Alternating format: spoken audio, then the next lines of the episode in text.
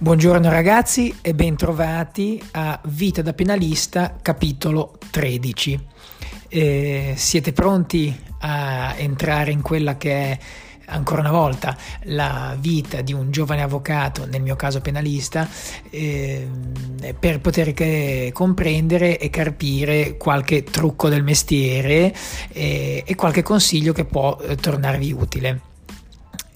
Oggi ho deciso di fornirvi qualche consiglio di tipo squisitamente pratico.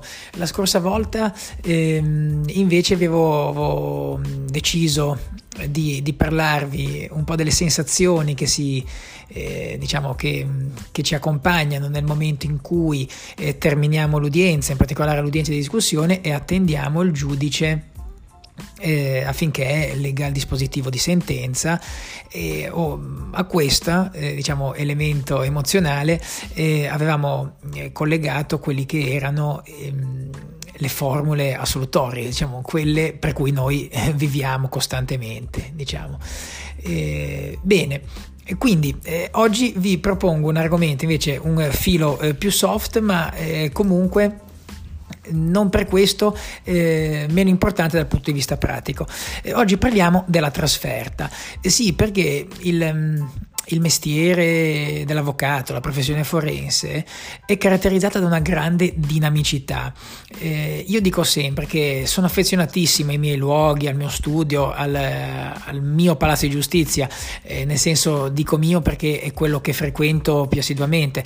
Qua a Genova non credo di essere presuntuoso se dico che credo di conoscere ogni singolo angolo, ogni singolo ufficio di ogni piano, per quanto attiene quantomeno alla parte penale del tribunale, della Corte d'Appello di Genova e quant'altro. E quindi diciamo che poter vivere e ripercorrere i corridoi con la naturalezza con cui percorrete casa vostra ha sicuramente i suoi vantaggi.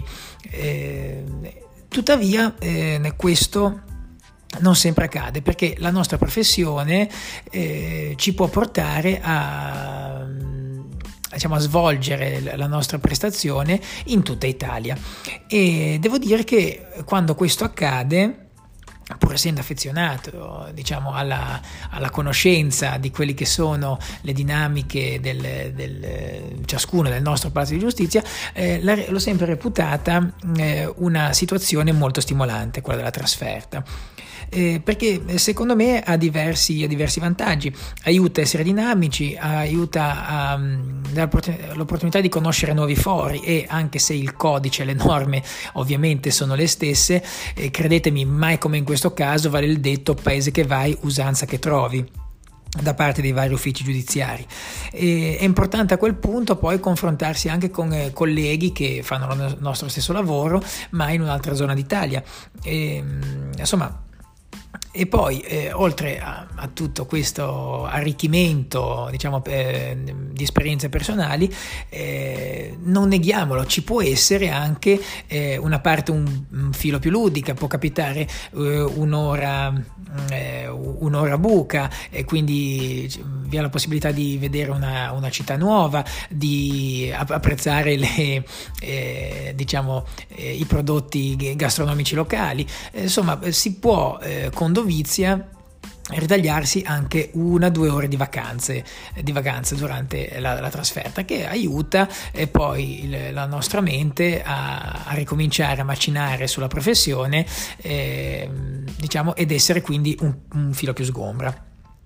Quindi oggi io voglio spiegarvi rapidissimamente come si può organizzare una trasferta e quindi come essa va affrontata. Allora, tanto per cominciare, una trasferta, vale dire, io quando parlo di trasferta mi riferisco ovviamente a un processo fuori sede, non presso il tribunale nel cui distretto ha sede il vostro studio, il vostro centro principale dove svolgete la professione, e quindi vi dico, consiglio basilare quello che un processo fuori sede è stimolante, è interessante, ma soprattutto richiede ancora maggiori responsabilità, perché non conosciamo i giudici, non sappiamo esattamente come ragionano, viceversa giudici con cui abbiamo a che fare tutti i giorni,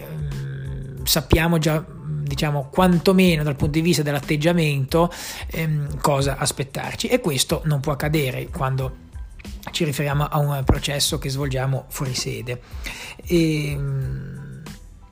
Innanzitutto quindi si richiede una maggiore preparazione, come tutte le cose, è una maggiore attenzione, nel senso che bisogna essere precisi, organizzarsi il proprio fascicolo in maniera più precisa, perché quello che ti dimentichi non puoi recuperarlo, insomma. Quindi in generale il minimo comune denominatore è una maggiore attenzione. Altra premessa, il punto principale è capire quanto ci fermiamo in fuorisede. Io prediligo personalmente l'andata e ritorno in giornata, anche se questo significa una levataccia, purché la levataccia non sia tale da pregiudicare la buona riuscita della prestazione professionale. Se questo rischia di accadere, è opportuno mettere in conto di passare una notte fuori per poter essere freschi il giorno in cui ne si va in campo, diciamo. Quindi, in estrema sintesi,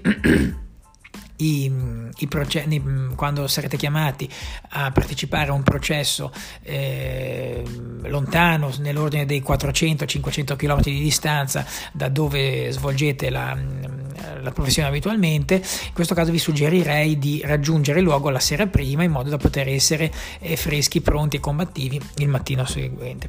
Il secondo punto fondamentale è capire quello che sarà il nostro bagaglio. Come vi accennavo prima, il primo requisito è avere con sé il fascicolo processuale e ragionare bene sul suo contenuto. Se dovete fare delle produzioni, createvi una copia in più, questo perché se una la produce al tribunale, una la controparte, una al PM, è necessario che comunque voi dobbiate averne una da poter consultare voi stessi, e quindi controllate più e più volte, perché una volta che si parte, si arriva a destinazione, non si torna più indietro, salvo la possibilità di farsi inviare via fax all'albergo o via mail qualche documento da poter stampare.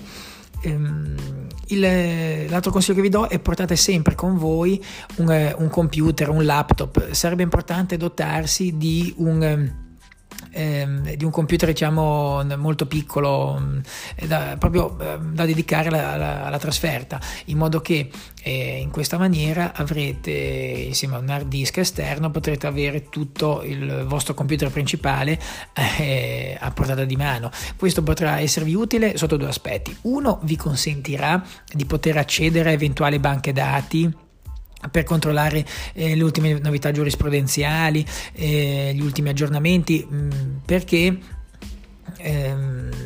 non dimenticatevi che le idee migliori vi verranno la notte prima dell'udienza, o addirittura qualche istante prima di entrare in aula, e quindi è importante che voi possiate controllare rapidamente se ci sono delle novità giurisprudenziali che possono tornarvi utile nella vostra, diciamo, nella vostra udienza, per la vostra attività.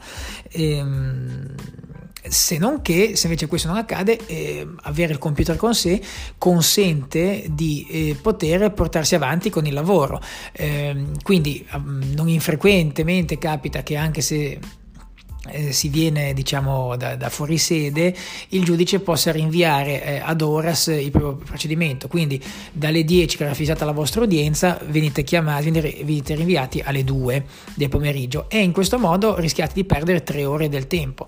In questa maniera, avendo con voi un buon computer, potete recarvi ai locali del Consiglio dell'Ordine più vicino e far progredire il vostro lavoro su altre pratiche che avete aperte. Terzo punto, secondo me non potete, ovviamente a patto che l'udienza lo richieda, fare a meno della vostra toga. Per i meno innamorati segnalo che gli svariati consigli dell'ordine dislocati in tutta Italia, presso tutti i palazzi di giustizia, offrono normalmente il servizio di o prestito o affitto della toga. Io personalmente alla mia sono particolarmente affezionato, quindi me la porto sempre e tengo durante la celebrazione del mio processo ad avere e poter indossare la mia toga personale. Il quarto punto invece attiene a quello che è l'abbigliamento, che ovviamente deve essere adeguato, non perché vado in trasferta e ho più difficoltà non devo avere un abito idoneo. Adesso mi raccomando, dal mio punto di vista sempre giacca e cravatta e ben vestiti. Oltre a questo poi è importante, secondo me, avere degli abiti comodi nel caso in cui vi doveste fermare, in modo da potervi cambiare e trascorrere la serata con serenità e comodità. Altro consiglio che vi do è quello di contattare la cancelleria del giudice presso il quale avrete l'udienza per capire l'ordine che segue e per segnalare il fatto che venite da fuori. È buon uso e costume che i colleghi, diciamo, del foro vi cedano il passo, in quanto venite da fuori, quindi avete più difficoltà poi a rientrare a casa vostra. E sulla base di questo spesso è opportuno e utile presentare 2 righe scritte al giudice chiedendo proprio che il vostro processo, se non è fissato ad horas, venga chiamato prima, proprio in ragione del fatto che siete in trasferta. E soprattutto questo atteggiamento noto che è più apprezzato dai magistrati piuttosto che una generica comunicazione fatta al mattino stesso alla cancelleria. E da ultimo vi segnalo questo altro aspetto importante, che per quanto scontato va sempre tenuto presente, perché vi consiglio di dotarvi di un navigatore se vi muovete in auto.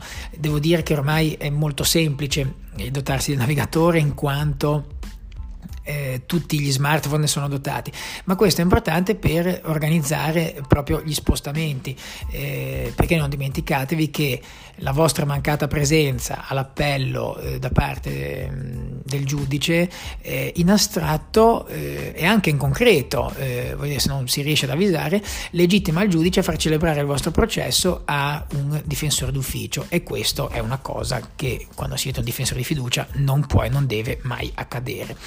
Bene, queste sono un po' le pillole che mi sento di potervi fornire, perché per quanto banali, secondo me vanno sempre tenute ben presenti. Credo che siano utili perché la professione ci può portare ovunque. Nel mio caso ho partecipato a processi, tanto per citarvene alcuni, sul nostro territorio, a Udine, a Firenze, ad Ancona, a Bologna, a Lecce e a Reggio Calabria, e quindi ho apprezzato quelle che sono, diciamo, quella che è la bellezza di andare un po' all'avventura, diciamo, ma anche quelle che sono le problematiche adesso connesse. Quindi secondo me essere preparati è una cosa molto importante, e questi consigli consentiranno, secondo me, di aiutarvi nello svolgimento delle trasferte professionali, che tanto, secondo me, tanto danno dal punto di vista dell'esperienza e anche